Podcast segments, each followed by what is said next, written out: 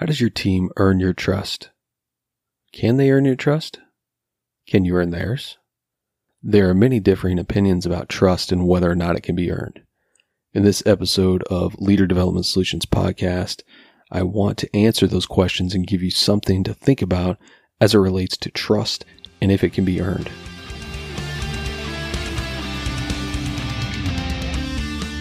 Welcome to the Leader Development Solutions Podcast, podcast dedicated to seeing you grow in confidence, empowerment, and expectancy of success in your ability to lead. This podcast will always be free. My only ask is that if you extract value from these episodes, simply subscribe on iTunes and leave a review. For more information and to see all the ways I can serve you, check out vincentream.com.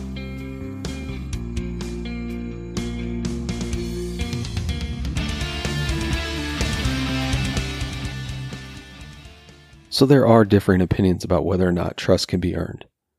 Let's just get to it. I believe that you cannot earn someone's trust, and no one can earn your trust. Sure, people can prove to be worthy of placing trust in. You can even prove that to other people. But it makes absolutely no sense to say that someone can earn something that can only be given. People are only able to earn more trust, not earn trust to begin with. When you first start working with someone, it takes a level of trust that isn't earned. You have to, at some point, give trust to people. You could certainly argue that someone is worthy of trust by the position uh, that they are in or the amount of time they have been doing a certain job. How does any of that really move you to say they have earned your trust? If you start leading a team and each member of your team has been there for more than a year without any negative evaluations, would you say that these people have earned your trust? You couldn't possibly say that with a straight face, could you? Uh, this only goes to show uh, that you can more quickly give trust without the need for an immediate evaluation of how they are spending your trust. Make sense? Uh, if you're new to a team and they have a proven history, you can say with some confidence that the trust you give early on will be used honorably. What you can't say is they have earned your trust because this is still something you are giving to them. Without it being given, they can't get it. Trusting is a faith exercise that says you are placing faith in people to steward the trust you are giving. What happens if one or more of your team members breaks the trust you have given them? Is there a way for them to earn it back? At some point, you will have to make a decision. Are you just going to trust this person again? And what that boils down to is, will you give them trust a second time? Just like when you originally gave trust, after it's broken, it cannot be earned. What usually happens when trust is broken, we have some expectation that people will have to perform to a subjective set of standards and behaviors uh, set by you, the leader, in order for you to once again give them your trust. I hope you can see the argument I'm making. Trust is only given and then maintained through good stewardship.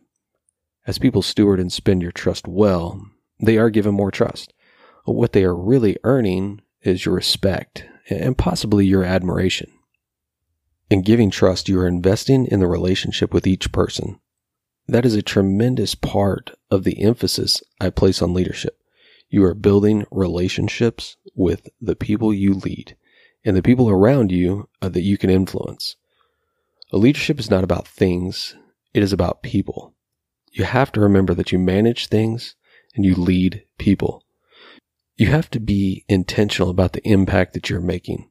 And understanding trust and how and why you're giving it to someone will help you focus on and evaluate your motives in the relationship. Leaders, you need to know your vision. You need to know where you're going and the resulting impact of achieving that vision. And that leads me to the second point I want to make and the other side of the conversation of your people choosing to give you their trust when you are creating and displaying authenticity and choosing to understand and give trust, your people will see that and reciprocate. When your people understand the value you place on trust and how and why you choose to give it, they will see you in authenticity.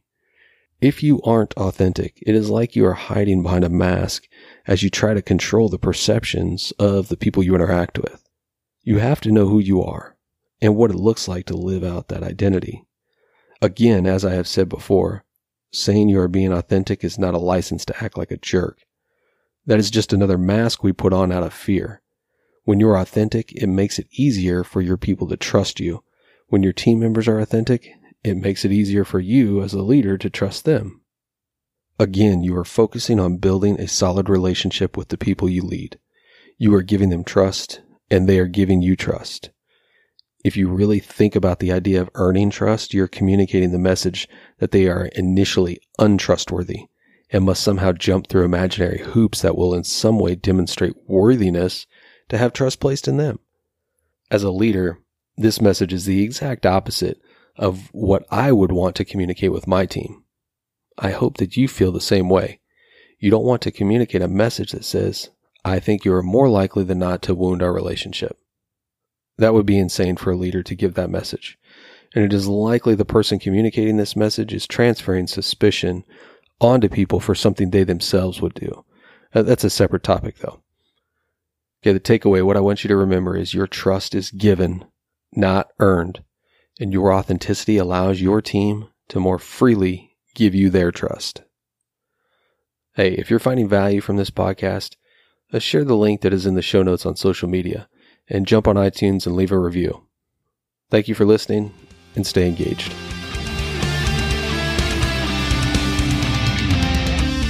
As always, I want to end the episode by saying thank you for listening. These episodes are 100% free and they are dedicated to your growth as a leader because your team members need you to show up as the best version of yourself. They are waiting for you to lead them. Again, these episodes are free.